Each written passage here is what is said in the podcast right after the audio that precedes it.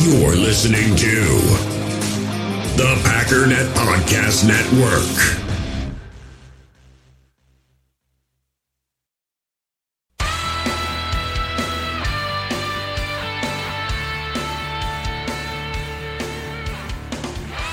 Ladies and gentlemen, welcome once again to the Packernet Podcast. I am your host and resident fanalist, as always, Ryan Schlip.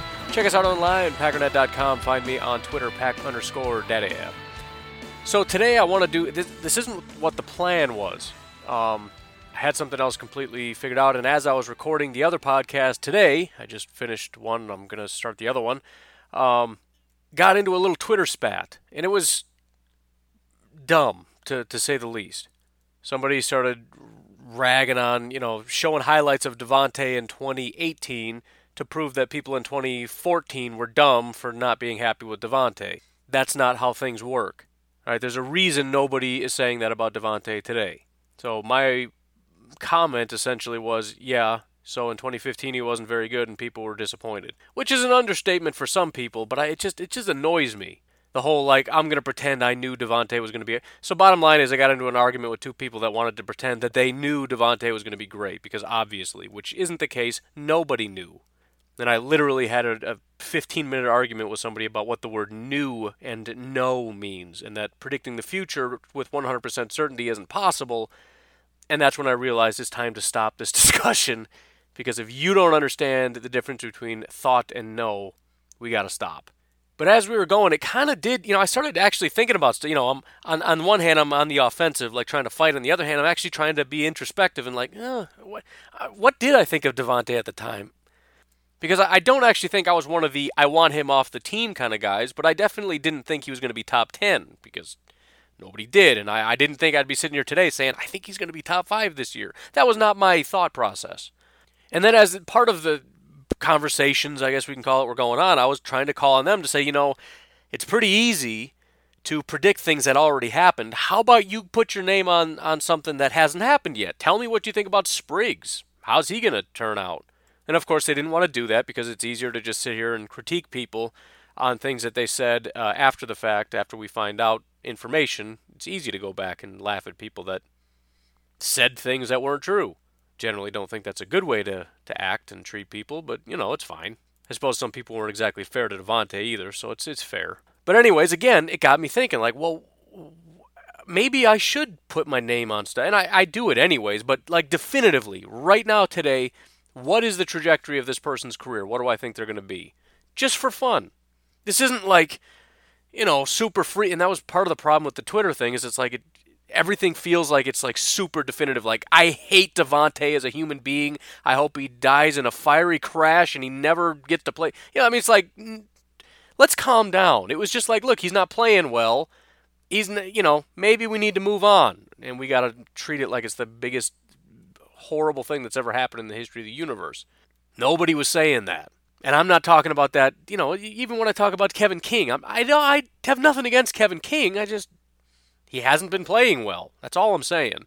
But anyways, that's what I want to do today is is kind of go through the list and say, you know, this person is here now. What do I think they're going to be in the future? And and I legitimately would like and and I, I say that I'm going to do this in the Facebook group, but I probably won't. So you might have to take the initiative and just throw it out there. This is what I think. But I want to hear your opinions as well as far as what you think of, of the trajectory of certain people. And just kind of put it out there. And it, it, this is just for fun even with Davante, and again, I understand some people don't take it for fun. Some people are super serious and they're super angry and they get super, you know, mad and, you know, they, they kind of make fools of themselves. And, you know, that's what happens. You say crazy stuff and you end up sounding dumb, especially with social media and everything else. You're, it's going to get thrown in your face. But let's just say for fun, as in like fantasy football stuff, where we pretend and guess and try to do fun things because fun things are fun. Let's have fun and try to look at uh, try to predict the futures of some of these Green Bay Packers. So, anyways, if we're ready to do something just for fun without getting upset, let's take a break and um, start projecting some stuff. In the hobby, it's not easy being a fan of ripping packs or repacks. We get all hyped up thinking we're going to get some high value Jordan Love card, but with zero transparency on available cards and hit rates, it's all just a shot in the dark. Until now. Introducing slab packs from arenaclub.com, the only repack that provides real value, a complete view on all possible cards, and clear hit rates for each one. Now, when I buy slab packs on Arena Club, it finally feels like I know what I'm getting. And honestly, the best thing for me and my son is the fact that we're kind of novices into this. When I walk into a card shop with my son and a card says it costs $40, kind of just taking his word for it that that's a good value. So I appreciate the transparency on grading, as well as just getting excited about seeing what you could potentially get. Right now, you can get 10% off your first purchase by going to arenaclub.com slash packdaddy. Wow, that's crazy offer. 10% off a $400 slab pack. That's 40 bucks right there. Anyways, that's arenaclub.com slash packdaddy for 10% off your first purchase. We all have smartphones, and we all know they're pretty amazing, but they also can be amazingly distracting, especially when we're around other people. So, US Cellular wants us to reset our relationship with our phones by putting down our phones for five. That's right, a company that sells phones wants us to put down our phones. And to see what we find, learn more at uscellular.com forward slash built for us. So, as per usual, when I do this, I like to just start kind of at the top of the roster and work my way down. I'm going to be somewhat selective, but it, it's really just kind of you know, if I miss somebody that you wish I had talked about, just throw it in the Facebook group. Just say, okay, well, here's my opinion on this person you didn't touch on. But for example, I'm not going to talk about Aaron Rodgers. I'm not going to go through every single player. It's really just a matter of they're young. Some people think that their trajectory is going to be straight up, and some people think this is it or gets worse or whatever. Right? Aaron Rodgers, we, we, we know what he is. There's no, I mean, he's going to be a Hall of Famer, so there's really nothing to question here. However, DeShone Kizer and Tim Boyle are question marks. I've been pretty vocal about Tim Boyle. I, I just I have no expectations about a number three quarterback that is an undrafted free agent. And I know for whatever reason there's this weird thing with fans and number three quarterbacks. There always has been with the Packers. There always will be with the Packers. And apparently this is this is fan base wide. Every single fan base, and I just learned this recently, is for some reason obsessed with the number three. Um, as far as DeShone Kizer, I'm a little bit interested to see what happens. So it, it, I feel like we're missing a lot of information with DeShone, and it's kind of it's kind of how I feel about Marcus Mariota, where maybe if slightly different circumstances, things could have been different. I, I don't know if DeShone is ever going to be anything super great. So I, will say right off the bat, I don't think he's ever going to start for the Packers or any other team. You know, uh, absent an injury. I'm talking about like he gets paid money to be the starter going forward. That said, as it stands right now, I don't see him as a very good backup. But can he be? I think the answer actually might be yes.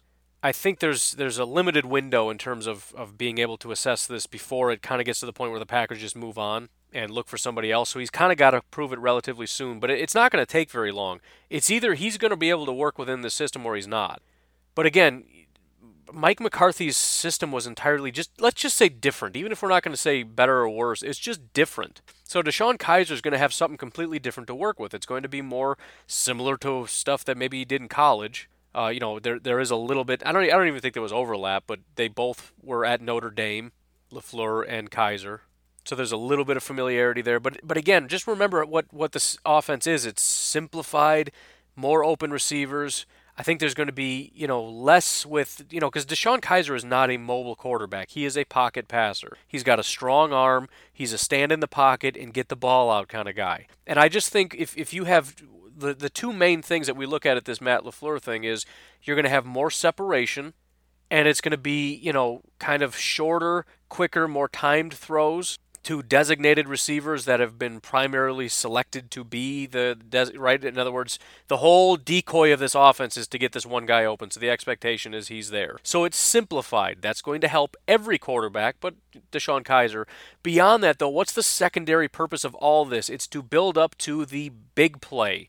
DeShone Kizer has a cannon for an arm. Now, accuracy and all that stuff is going to come into play as far as how well this works, but just looking at those things, I think there's a potential that this guy could shock some people. Like maybe this just works for him. Maybe this is what he needed. Now, if I had to put a percentage on it, I don't know, 30%. But I'm, I am interested to see what happens. And, and it's going to come down to, you know, because preseason isn't going to tell us very much. If he tears it up, it's going to be exciting, but it's preseason. So it's really going to come down to Matt LaFleur and his evaluation of Kizer and, and how prolific he is. And, and it'll be interesting to hear him say, like, no, this guy's, this guy's solid. Like he's and and remember, there was you know Gutekunst potentially really wanted him. There were certain people banging the table for him over Kevin King. I, I tend to think it might have been Brian Gutekunst as one of them, considering when Gutekunst got in office, one of the first things he did is trade for DeShone Kizer. So I mean, he's a talented guy. The talent is in there somewhere, and it, it, it, we might see it. I'm going to skip over running back because I don't think there's a ton to talk about. Um, Aaron Jones, I think, is we've already seen what he is. Um, you know, we, we could maybe there's a little bit of room to talk about it, but I, I think what we've seen is what it is. And I'm not going to do rookies because that that's not what we're doing here. Primarily, it's it's guys that haven't really produced. Are they going to? Aaron Jones has produced. I don't think it's a fluke, um, and I expect, as injuries aside, that it's going to continue. And I think Jamaal Williams we could maybe talk about him, but I just think we've seen what he is as well. And and you know, again, maybe with the new scheme, he kind of breaks out. I just I don't anticipate that. So I guess that's my little blurb, and then we're moving on. Fullback, however, Mr. Danny Vitale. I I really, I guess I'm kind of torn because I've already talked about him and the potential he has, considering his athleticism to be able to be a productive player in this offense. Matt LaFleur, I'm sure, wants to feature him if at all possible, if he is actually a pretty solid player. I'll say that I can see the potential for him having a role in the offense, but if I had to put money down right now, Danny Vitale is not going to be a household name by the end of the season or by the end of his career. It's nothing against him necessarily, but he's a fullback. And and, and it's easy it, it really is easy to make a case that he's going to blow up. I just think if, if you're playing the odds, let's cool it on the Vitale talk. But I mean, eh, as far as PFF grades go, incredible pass blocker. That's a huge thing for a fullback. The athleticism, the system that likes athletic guys like this and likes to use two backs, especially if one of those backs is a receiver slash really good pass. I mean, it's perfect. And if it doesn't happen, it's almost a little bit weird. But I just, I can't sit here and say I believe Danny Vitale is going to be a big part of the offense. And I don't know why it's so hard for me to reconcile those two. Well, because they're irreconcilable. Because I should be pumping them up, but I just can't. As far as tight ends, you can do a lot of different stuff. Um, but I think as far as sticking with the system that I'm trying to do right now, Robert Tonyan is really the only one that fits. You know, I can try to project out Jimmy Graham and Marcedes Lewis, but again, that's not what I'm trying to do. I think there's a lot of hype around Robert Tonyan. I think there's been a lot of flashes as far as you know him doing a couple things here and there. I just don't really buy it. And and, and here's the important part. The whole reason I'm doing this is the fact that I was wrong about Davante. And again, I don't remember exactly what I was saying. I know I wasn't one of the I want him off the team guys, but I didn't think he was going to become what he is. So the question is who is going to blow up? Who is going to take that step? And I think with Davante, first of all, he's a second round pick. So there's a little bit more to work with there than Robert Tonyan. Beyond that, Jimmy Graham, Marcedes Lewis, Jace Sternberger, there's a lot of competition. And expecting Robert Tonyan to take a step, I just really don't. I know there's something there, but I mean, here's the problem. And, again, I'm getting back to the argument, and I don't really care about it, but it, one of the problems was they kept referencing the flashes. Everybody has flashes, man. Robert Tonyan has flashes. Trevor Davis had flashes. Everybody flashes at some point. I mean, you know, football players flash athleticism and talent. Let's let's try to grow up. All right, come on. How dare you? So I, I can't go off of yeah, but he he really showed something. Like you, you don't remember those couple times when we cheered real loud for him? Like of course I do. But it, it goes beyond that and, and I just I really don't think Tonyan is. And the other thing they talk about is is you know that uh, Rodgers really liked Davante. I personally don't remember that because my brain is mush and I don't remember anything past five minutes ago. But I'll take them at their word. But again, okay, well he likes Robert Tonyan, he likes Jake Kumerow. There have been a lot of people that he liked, you know, Martellus Bennett a lot. Never materialized. He liked Jimmy Graham a lot. That didn't really turn out last year. So that that in and of itself isn't like a definitive like well it's definitely going to work then. It's something to pay attention to, but just because he's praised Robert Tonyan doesn't mean he's going to blow up.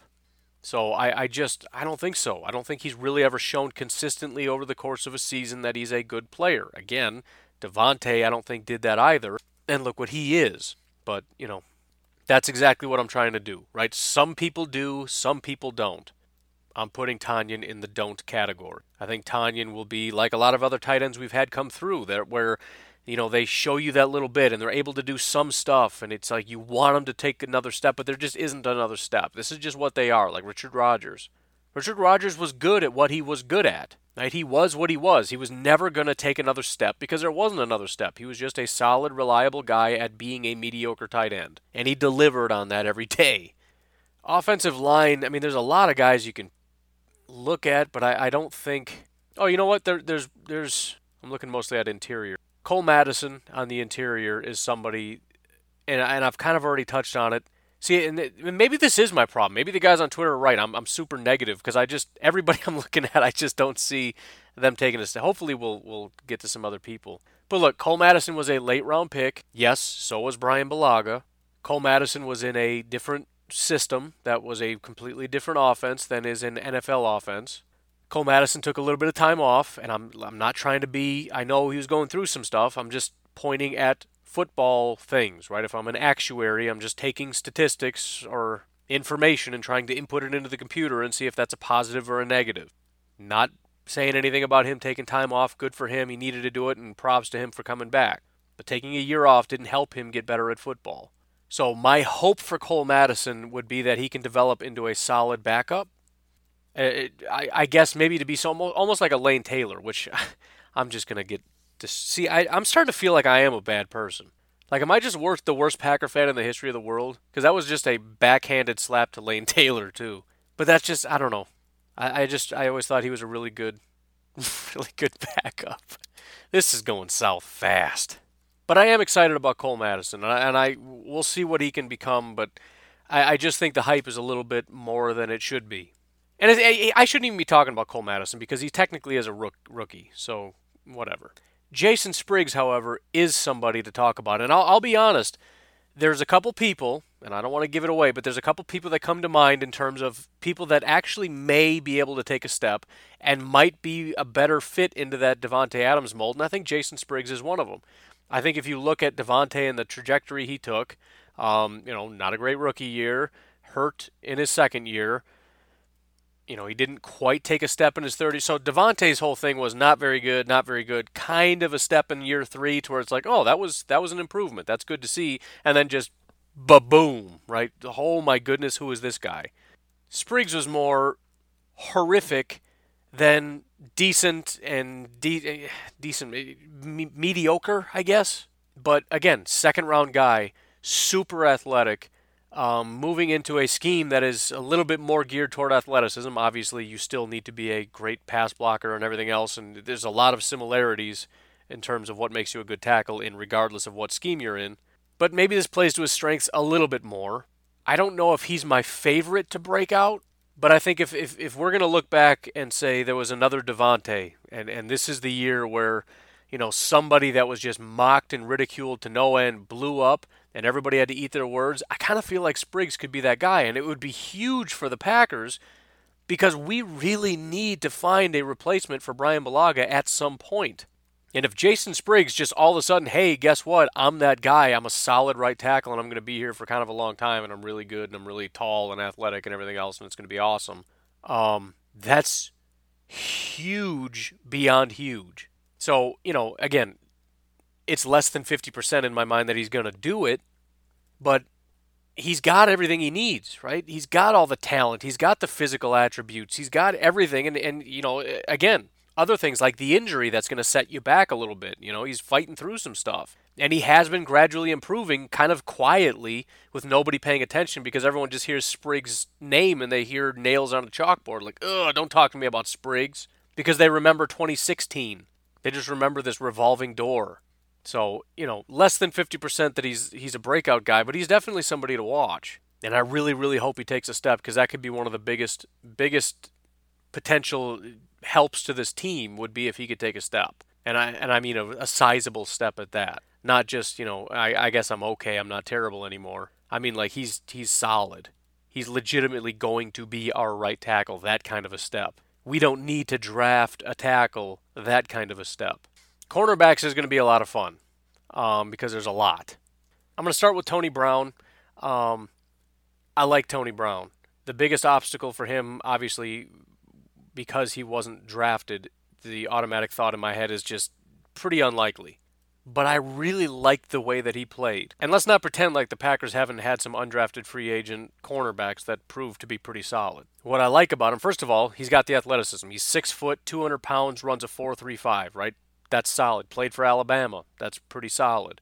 He plays with passion. He plays with tenacity. And as much as, it, and I've talked about this a thousand times, I was I was furious because we're struggling to find cornerbacks that can that can produce. Tony Brown comes in, undrafted guy. He's super hungry, super fired up. He comes in, and it was something dumb, like a late hit or whatever it was. McCarthy loses it and screams at him to get off the field, and he doesn't play the rest of the day.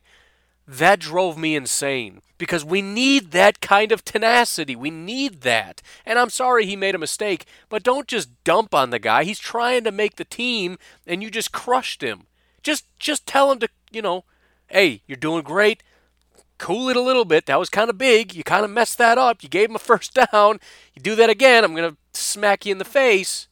But hey, you're doing awesome. Stay out there. Keep the energy up. I would much rather have that than just. And, and again, I, I don't think McCarthy and a lot of these guys really like the undrafted ones. Again, Damarious and, and Rollins and those guys, they stay out there no matter what. It doesn't matter how bad they are. Tony Brown goes out, whoever. This guy goes out.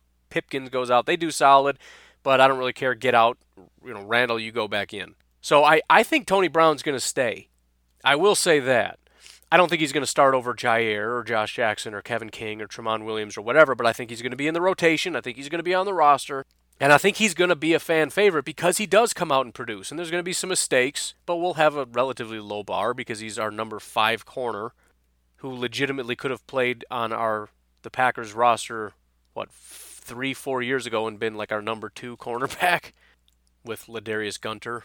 But no, I, I do like Tony Brown. And um, as much as I don't want to take the the wrong path and, and bet on an undrafted guy because I don't want to sound I just I like him. I like watching him play. I like the tenacity. I like the aggression. I think that's going to fit in real well with the guys we have. He's got the right athleticism that the Packers are looking for, the physicality, all that stuff. So I, I just think he fits. I think he fits for what they're trying to do, and I think he does a good job.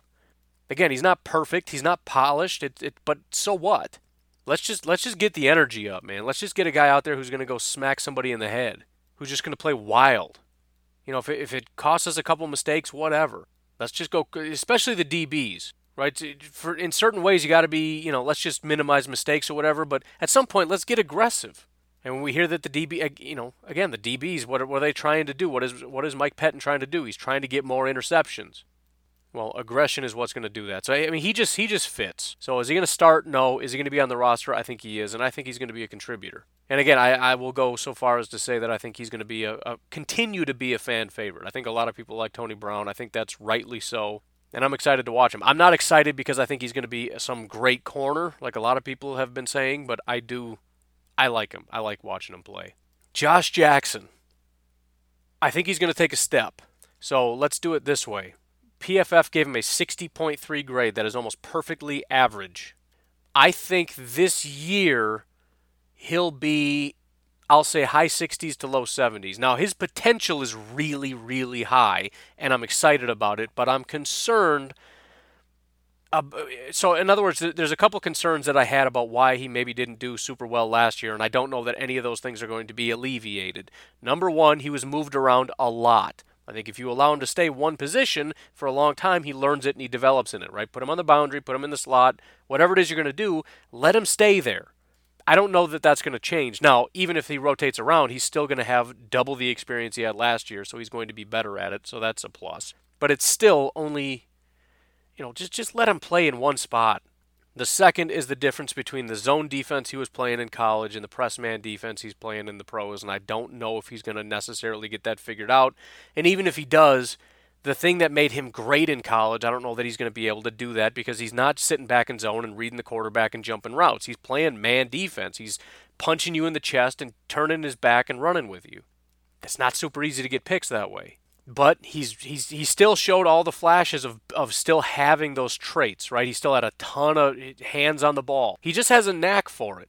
So I, I believe very strongly he takes a step. Whether that's him going from 60 to 67 or 60 to 77, I don't know. But I think him being able to really translate to getting a, his hands on a ton of balls and, and being kind of more of a lockdown, more corner. Um, um, what was the word I was trying to say? Two podcasts is rough, man. I don't know. And I don't even definitively know he's going to be number two, but I do, again, expect him to take a step.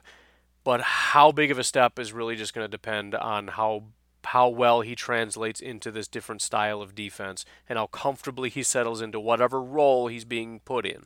Next up, I'm actually going to go with Jaire, and I also think he's going to take a step, but it's different than Josh Jackson. Josh Jackson is just a big question mark in terms of, you know, is he ever going to be a dominant corner? I don't really know. I hope so. He's got the potential, but I don't know. Jaire, I just feel comfortable he's going to take a step because he just he's just good right? He was good in college. And I think the biggest leap you have to make is can you do it in the pros? He did it year one. He did it in his rookie year, you know, learning a new defense, a new scheme, the, the, the play speed. You know, he did it against the Rams, and they've got tons of speed, and they've got great scheme, and all this stuff. He, he showed that he's got it. So I think he's going to get better and I think it's just a, a, natural progression, right? It's sort of like can you get to the other side is the first the first hump, and most of the people we've talked about up to this point, maybe all of them, have not even gotten to that point where can you produce at a high level in the pros? Jaire has already done it. It's just a matter of how high is he going to go. So again, looking at just the PFF grade, he was a 72.4. I think he hits 80 this year. 80, by the way, in my own vernacular, is very good. For some further context, uh, there were 16 corners who are 80 or higher, and actually quite a bit less than that. Let me filter this down a little bit. So, with a minimum of around 5 to 600 snaps, there were only 10 cornerbacks who had an 80 grade or higher. So, I'm essentially saying he will become roughly a top 15 to top 10 cornerback in his second year, is my prediction for Jaire. I, I just you know and it, it's it's just a question of how big of a leap right? Maybe he goes from 75 to 78 I don't know. But I, just I, I he's got the tools and he did it in his rookie year which is really really hard to do. To ever make that transition even as a first round pick is very difficult. To do it when you're you weren't projected to be a first round pick. You're undersized. You're you got all these things that people are going to throw at you to go to a team that just is not very historically good on defense, not historically great with defensive backs at least for a very long time. And again, just all these obstacles. He just comes in and he does it. So I, I think you give this guy another year to study and train the way the Packers expect him to, in, a, in an entire offseason to study Mike Pettine's defense and to get better at Mike Pettine's defense and to understand the concepts of Mike Pettine's defense. Yeah, yeah, I'm going to say 80. Last but not least, Mr. Kevin King. Kevin King is. I, I know what everyone's expecting me to say, but I, even more so than Spriggs, I think Kevin King fits the Davante Adams mold. Second round pick, ultra talented. Um, you know, not super great, but he's fought through a bunch of injuries, so there's kind of those caveats of there's an excuse, which Damarious Randall had an injury that still didn't really pan out. I know he's better now as he's a safety, so that's not the greatest example. But sometimes it's, ooh, he's hurt, and, and because he was hurt, that was the only reason he was bad. Now he's going to be great, and then he's just not great because it wasn't the injury, it's just that he's not very good. But we have seen the flashes with Kevin King. Let's also not forget that the Packers have consistently put Kevin King out there when he's healthy. You are the guy. You're the guy. You're the guy. You're the guy. Up until Jaire showed up. And even then, I, I, don't even exactly remember the timeline in terms of when Jaire took over and when Kevin King's injury hit. That might have even been, you know, eh. in other words, the, the, the people that really know, the, the coaches, defensive coordinator, all that stuff, they seem to have a ton of um, belief in Kevin King. If we're also looking at his PFF grades, and again, tons of injuries and all that stuff, so it's really all convoluted, but 2017, they gave him a grade of 51, which is bad. 2018, 59.7, which is average, is right where Josh Jackson was. That is still a pretty sizable step, right? From from 50 to 60. From here, the next step would be 70. That makes you basically Jaire good. If he makes just the same amount of a step, and if he can stay healthy, and and and it's the other thing is what was the quote unquote flash that you saw? Because there was some good and there was some bad, and I've said consistently, right? If you're trying to beat him on a go route, it's not going to happen. If you're trying to throw it over his head, it's not going to happen. But more so than that, the the game that sticks out in everyone's mind, similar to Jaire against the Rams, is Kevin King against Julio Jones. He shut him down. So I'm not going to necessarily predict that he just blows up. But I have been consistently saying for a long time and for a reason that Kevin King has not been good but may become good because I don't want this thrown back in my face if and when this guy blows up. And I know it's going to anyways, but there's a very specific reason why I've been very careful about what I have been saying. I think people think he has been better than he has been. And an injury means essentially nothing to me, right? While he's hurt. Okay, but that's he's still not good right? It's like if, if I broke my leg and I start hobbling at, at you know a half a mile an hour trying to run down the street for whatever reason. I, I don't. This is a weird analogy, but just stay with me. And somebody was like, dude, you're so fast. I'm like, no, I, I didn't go very fast. Well, you had a broken leg. Well, I, I know, which is why I wasn't fast, but that doesn't mean I am fast. You get what I'm saying? I, I it drives me nuts when it's like, well, Kevin King hasn't been very good, or, or Kevin King's been great. No, he hasn't been good. Well, he's been hurt. Okay, he's been hurt, which is why he hasn't been good, which is what I've been saying. You can't just say, well, he's been hurt, therefore he has been good. That's not how that works. But regardless of any of that, the bottom line is even if you and I have been on opposite sides of this about Kevin King, hit that reset button. That's what we got to do right now. Because 2018 and 2017 do not matter anymore. Kevin King, 2019, that's what matters. Anyways, I didn't make it last night. so good morning. But again, you know, the, the whole 50% thing, I, I, I don't think I'm being pessimistic. I think it's just sort of a. Most players don't pan out, right? Most first round picks don't become great football players. That's also true of second round picks, which is what Kevin King is. So I, I don't think it's unfair of me to say he has all the tools and all the capability of being a very good football player, and he may have sort of a Davante Adams kind of a career, but still believe it's probably going to be less than 50%, especially if you factor in the injury history. So I'm excited because I know he can be a good football player.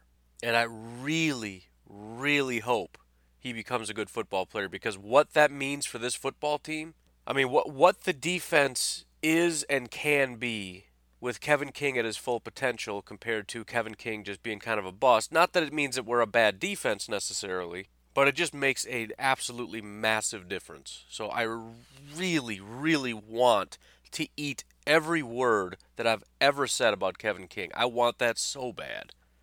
And again, I, I wouldn't really necessarily eat it. I've come to learn, thanks to Twitter, that apparently if somebody has a good career later, then you were wrong about them in the past. Um, I don't agree with that, but apparently there's a large contingent of people out there that think if you become a good football player, that means your entire career has been great, and saying otherwise is wrong. All right. So you, I mean, you could try to force feed me that. I'm just, I'm not going to really buy it. Safeties, there's not much here. I mean, you got Josh Jones. I would love to sit here and talk about the potential of Josh Jones. I still just don't think he's going to be playing for the Packers. I mean, I kind of want him to. I think he fills a need, um, and and you know, just putting him in that linebacker role. I, I just think you know, and again, going back to the the talk that I had on Twitter, a, a lot of what pointed to Davante being good that maybe I or we overlooked, possibly, maybe I didn't. Again, I have no idea. I don't remember. But it was the fact that Aaron Rodgers really liked him and force fed him. I think the reverse is true of Josh Jones, and I've said it before. I'm I'm stunned that Mike Pettine said, "Nah, we're just going to put Raven Greene out there. Right? We're going to put Kentrell Brice out." Like, wh- what? What about Josh Jones? That just didn't really sit well with me. And again, and I, I, I kind of think, and I understand when you bring on Adrian Amos and you draft Darnell Savage, that's frustrating for a guy like Josh Jones. But I, I kind of think last year played into it also. I think that's kind of when it started. New regime comes in and goes, eh, I don't know about this Josh Jones guy. He's not going to play and then you go and bring somebody on, and then you draft somebody on top of that, it, it's understandable that Josh Jones is like, you know, maybe this isn't for me. So, I guess the I don't really want to project him to be a good football player on another team, but you know, it's similar to Josh or Kevin King. He's got the athletic tools to get it done. It really is just a matter of the mental portion. Uh, I've mentioned before, all the speed and everything is primarily going to be comprised of your mental acuity. In other words, your ability to get to the point where you need to be quickest has more to do with your mind than your legs. Josh Jones can compensate for his lack of understanding where to be and when to be with his legs. And people who are not super fast but are really smart would definitely benefit from being a lot faster. But if you can't figure out the mental part of it, if you can't process things fast enough, we're talking literal fractions of seconds. You know, if you're going the wrong way for an extra second and then go back the other way a second late, it makes a big difference, right? The, the, the running back's going to get around the corner, you know, taking bad angles. Just all, all this stuff adds up. So that that's kind of tough to project, especially when your confidence is getting beat up on. You know, Josh Jones is, is, is one of those guys that whenever he does something good, he gets beat up because it's usually not good. You know, he's super physical, so he goes out and hits somebody real hard, and then everybody gets mad at him because it's like, dude, why are you so crazy? So he kind of gets beat back, kind of like the Tony Brown thing, but to a much greater extent. You know, he's like laying out Jimmy Graham in practice. Like, come on, man, what are you doing? It's sort of like being really, really physical is his only thing, and he kind of takes it too far. And I like physical, but you know, you got to be a good football player. So, bottom line, do I think he's going to be a good football for player for the Green Bay Packers? I just think that's beyond a long shot. First of all, they have to reconcile. And again, considering what happened last year, with Brian Gutekunst basically taking every single person who had even hinted at maybe not wanting to be a Packer or possibly being a locker room distraction and shipped them off. It's hard to imagine Josh Jones kind of reconciling after saying, I demand a trade, and being like, oh, so let's see if we can work this out. So I, I just don't think he's ever going to even necessarily play here. And then if he does, the odds of him becoming a solid contributor, Otherwise, Raven Greene, I've, I've kind of been pretty vocal. I know a lot of people really like him.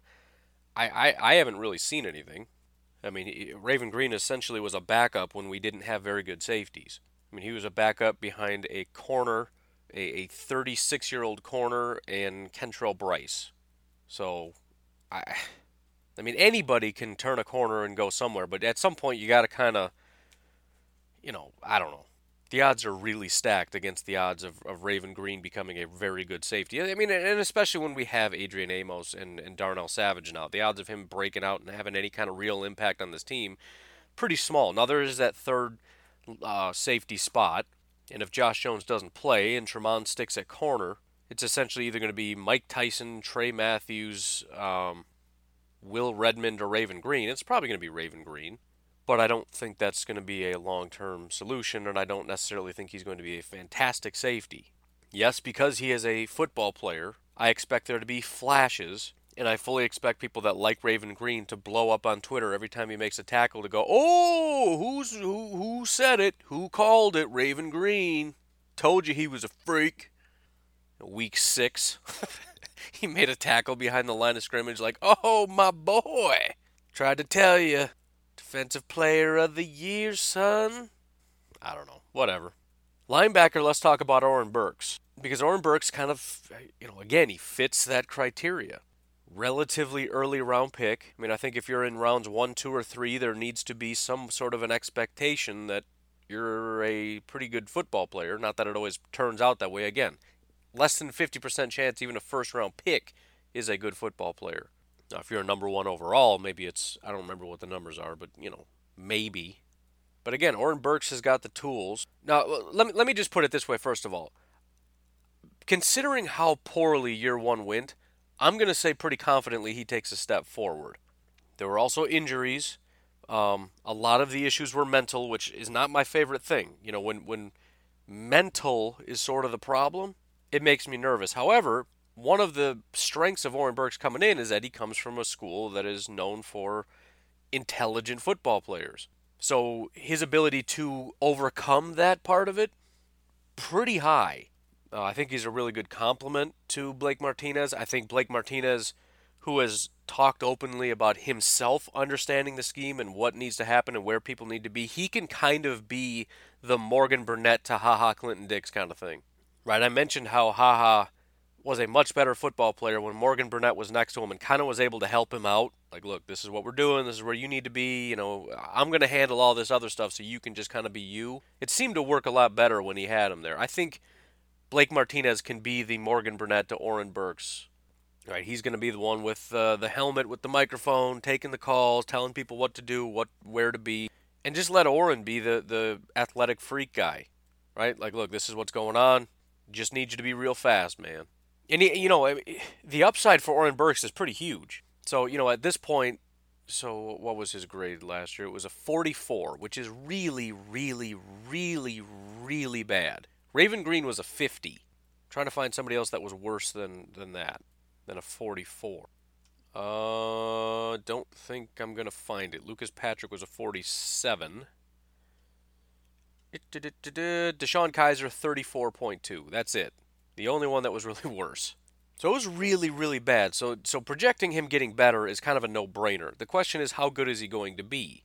I would expect him to at least jump up to a 60, which isn't great. It's still kind of like he's not where we want him to be, but he's got, you know, 70-ish, you know, which is where Blake Martinez is kind of upside, especially with like splash plays. Right, if we're calling blitzes up the middle, he can be super scary. And that and that's also really scary because the uh, the offensive line is is obviously very occupied with our defensive front.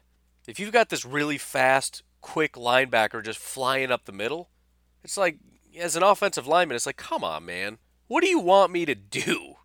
Just tell me what to do, because I don't know what to do about this. And even just being kind of that person, you know, occasionally the linebacker kind of sits for a minute so the offensive line is kind of like, all right, we're good here. I'm going to dedicate myself over here. And he's just got to see an opening and fly through it. He's going to get through it pretty quick. But between, you know, blitzing, tackles behind the line, you know, getting beating people to the outside, he's got a really good opportunity to be a high impact kind of player, a big play kind of player, if, if that makes sense. Whereas Blake may be a little bit better down to down. You know, if somebody's running up the middle, he's going to be there intelligent, better tackler, whatever. Oren has that ability, and, and, and the thing that really is going to take him over the edge, not only is can he make good decisions quickly, so if it's a run play and we got to get to the outside and we got to get there quick, see it, diagnose it, start running, and beat him there, and make the tackle. But there's also the element of coverage, and that's going to be a really big thing as well. And I mentioned how Blake Martinez, he had an 82.6 coverage grade, which is phenomenal. He does not get nearly the credit he deserves. Oren is going to primarily be that guy, and that's part of what his responsibility is going to be. He's got the speed, and we kind of saw it a little bit, but I mentioned even in, in preseason, it was like, yeah, he's really fast and he was stride for stride, but it was a half a step behind the guy. So he wasn't in position to actually break up the pass. He was just kind of close enough to make a tackle after he caught it. So he's pretty close, and you can kind of see, like, wow, he's got the speed to hang with these guys, but he's still got to be a half a step better because he got beat every single time he was in coverage and that's just not necessarily good enough. Again, it's in there, it's got to come out. And if it does, he can be a very good linebacker. So I expect him to take a step. If I had to take a guess, I would say he's 60s, which still isn't great. James Crawford was 60s, but it's a really big upgrade. And again, when when you look at the full the full picture of the defense and then you go Oren Burks from 40 to 60, it just really really makes this a great defense. Because now I'm looking at it and saying we don't have holes. Like we don't even have one. Not only do we not have a hole at a position like most teams do, like there's one position that's just not great, we don't even have a hole at any one particular player. I mean, if a hole is like less than 60, like a subpar player, who is going to be the subpar player? The only starters on the, I mean, it, potential subpar players would be Darnell Savage, who I don't expect, but it's kind of like, well, I just don't really know. But it shouldn't be Amos. It's not going to be Blake. It's not going to be Jaire. It's not going to be Jackson or King, probably, unless they actually regress. Because remember, they were both rated about 60. It's definitely not going to be anyone on the defensive front unless Preston or Za'Darius completely fall off. But even then, you got Rashan Gary, so he would have to also be a bust. It's not going to be Kenny Clark. It's not going to be Mike Daniels. It's not going to be Dean Lowry. Who is the weak point on this defense? Who's going to be the guy that just gets tore up and manipulated? Who's the bad football player?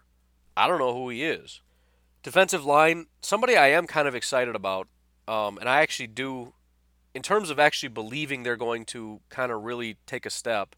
I like Montravius, and I think he's going to get kind of mixed in. There's a lot of people, and he's just going to be kind of in a rotation. And it's more or less just kind of a gut thing, which for our purposes is useless, but it's just my honest feeling about Montravius. I mean, I, I, I like.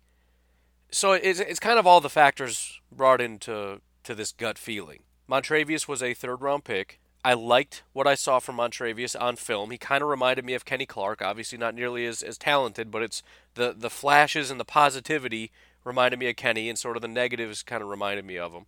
He took a leap that I'm hoping Oren Burks makes, right? He was a 47.2 in his rookie year, just about as bad as Oren. It was terrible. His second year was a 69.3. That's a massive jump. I mean, I have no anticipation of it happening, but just for context, if he takes a, a leap of the same magnitude, which is a 22 point leap, he would be a 91, which is basically Kenny Clark. Again, I, I, that's not going to happen. I just want to kind of point out how much of a leap it was from year one to year two, and it's kind of a quiet thing. People aren't really talking about it because it was an a average to slightly above average season, and he didn't play very much, you know. He, but the other thing, if you just look at his snap count, this is also reminiscent of Kenny Clark, but in you know Kenny Clark's rookie year, and he was better as a rookie. Again, it's it's a sort of a qualitative, not a quantitative thing with Kenny Clark. I'm not saying he's as good, but it's a similar kind of path. If you look at his snap counts, just going from week 1 to week 17, 2, 6, 5, 5, 1, 2, 5, 13, 12, 23, 19, 15, 12, 16, 25, 52. Now, some of that has to do with injuries and replacing people, but he saw more time, he got better, he's getting more acclimated to it, he's got the athleticism, he's got the talent. I think he's going to be a good defensive lineman for the team. And again, that's going to make him rotational. I think that the biggest question here is going to be is Montravius going to be the number three? Which would just mean is he going to replace Dean Lowry? And I actually think he is for a couple reasons. Number one, he was really close anyways. Montravius had a 69.3 grade. Uh, Dean had a 73.8. Also, Dean Lowry's coming up for a contract. And as much as I like Dean and I think he's a good football player, I don't think the Packers are going to have any interest in really paying him. They're going to pay a lot of money to Kenny Clark, and they don't want to put too much money into one position, as we learned with Jordy Nelson. So I think they're going to want to try to push Montravius out on the field and say, look, we need you to be that next next guy up because we don't intend to keep Dean Lowry. And again, we've got we've got Kenny, we've got Montravius, we got Lancaster, we have Looney. We have enough guys here to find a number three. Now, obviously, Mike Daniels is another question mark, but that's a problem unto itself. I don't think that changes the equation very much. If anything, you you just pay Mike Daniels to stay around. You're not going to keep Dean and Adams and then get rid of my. That, that just doesn't make sense to me.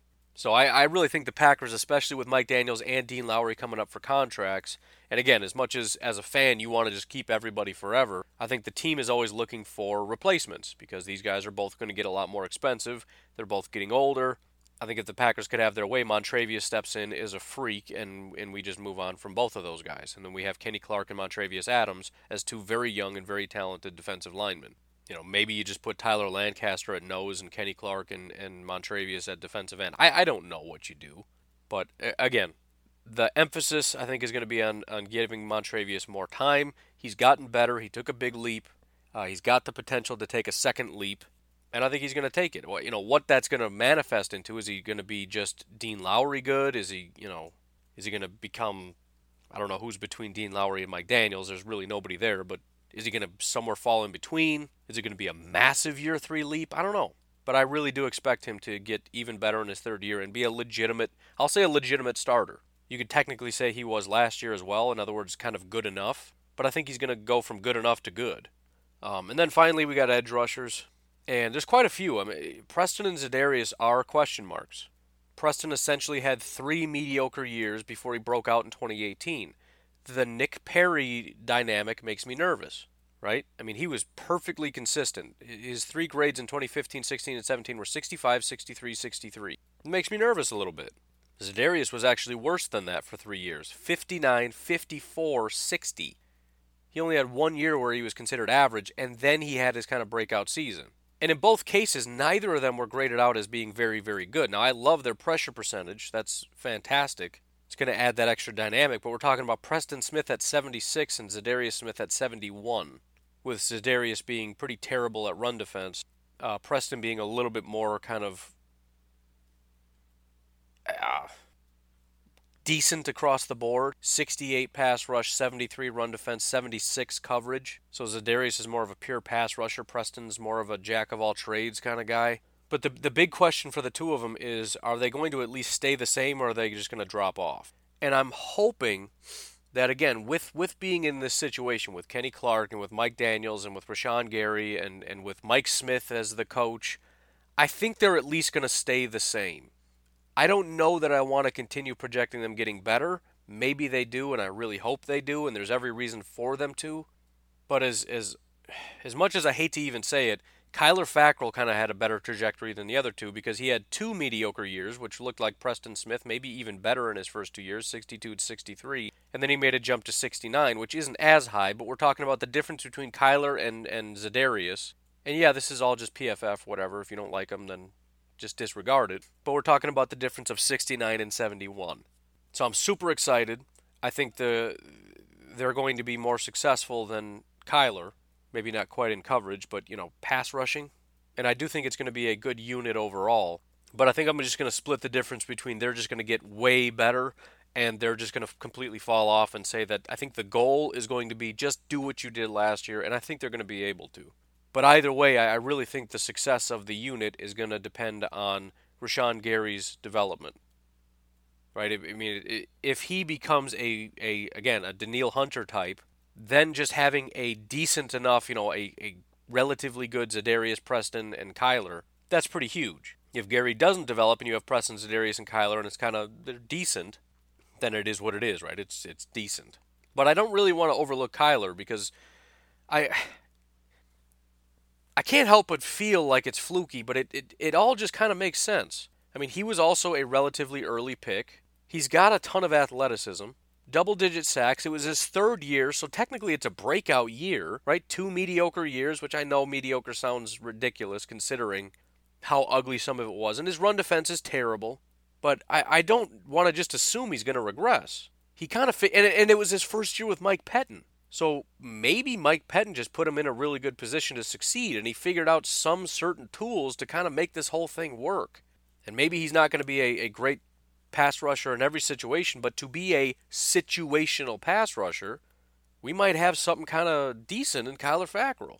So between the three, you know, it wouldn't be super surprising if we have one disappointment, one of them really develops into something, and one of them just kind of stays the same. I think that would be fantastic, with with Rashan Gary kind of doing whatever he's going to do. Um, but as far as you know, Kendall Donnerson, I don't really have a lot of expectations. You know, as, as premium of a pass as premium of a position as pass rusher is, a seventh round pick, especially as, as physically impressive as he is, there's something very seriously flawed with his game. And again, I don't know what that is, but scouts and coaches and everything, they do know what it is. I don't really expect him to develop. Um, I'm not positive he makes the team. He's going to have to show. He, I don't think he really showed much of anything. Like he wasn't even a, a real big preseason standout. So he's got to at least do that. Otherwise, we're, we're going to start talking about maybe him not being on the team. I don't know. But um, lastly, which it's weird to end on this, but I got to do things in my specific order. J.K. Scott, another uber talented guy. He was drafted, which even though it wasn't a super high pick, got to take position into account. He is drafted and expected to be a very, very, very, very, very good punter.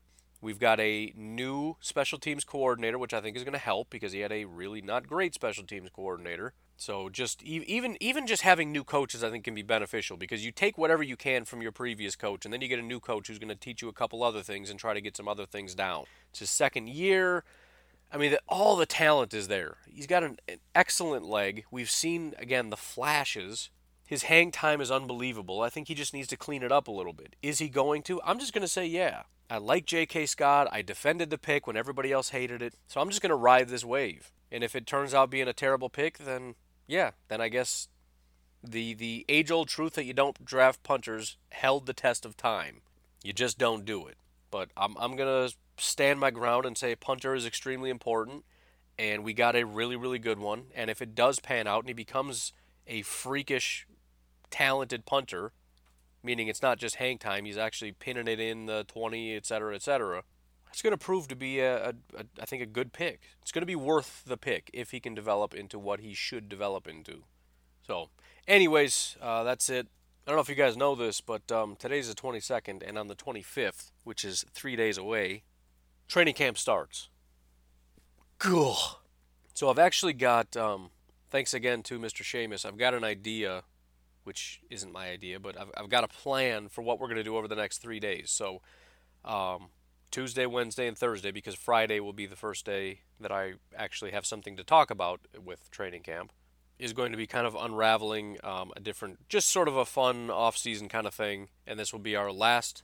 gets me so excited. Our last off-season, um, I guess, episode of the year, because after that, it's actual talking about actual things that are actually happening with actual football players, not speculation. Maybe a little speculation, but we're talking about actual football stuff. we've got four straight days of, of football with one day off four more days, and with the final day being family night, one more day off, and then we've got a practice, two joint practices with the Texans, and then a preseason game. So we've got three days and what, two days off, three days off before our first preseason. I mean, I'm sorry, I'm just freaking out a bit. Super excited. Feel like this has been. It's very needed. I need this. But you folks have a great day. We'll be back tomorrow. Have a good one.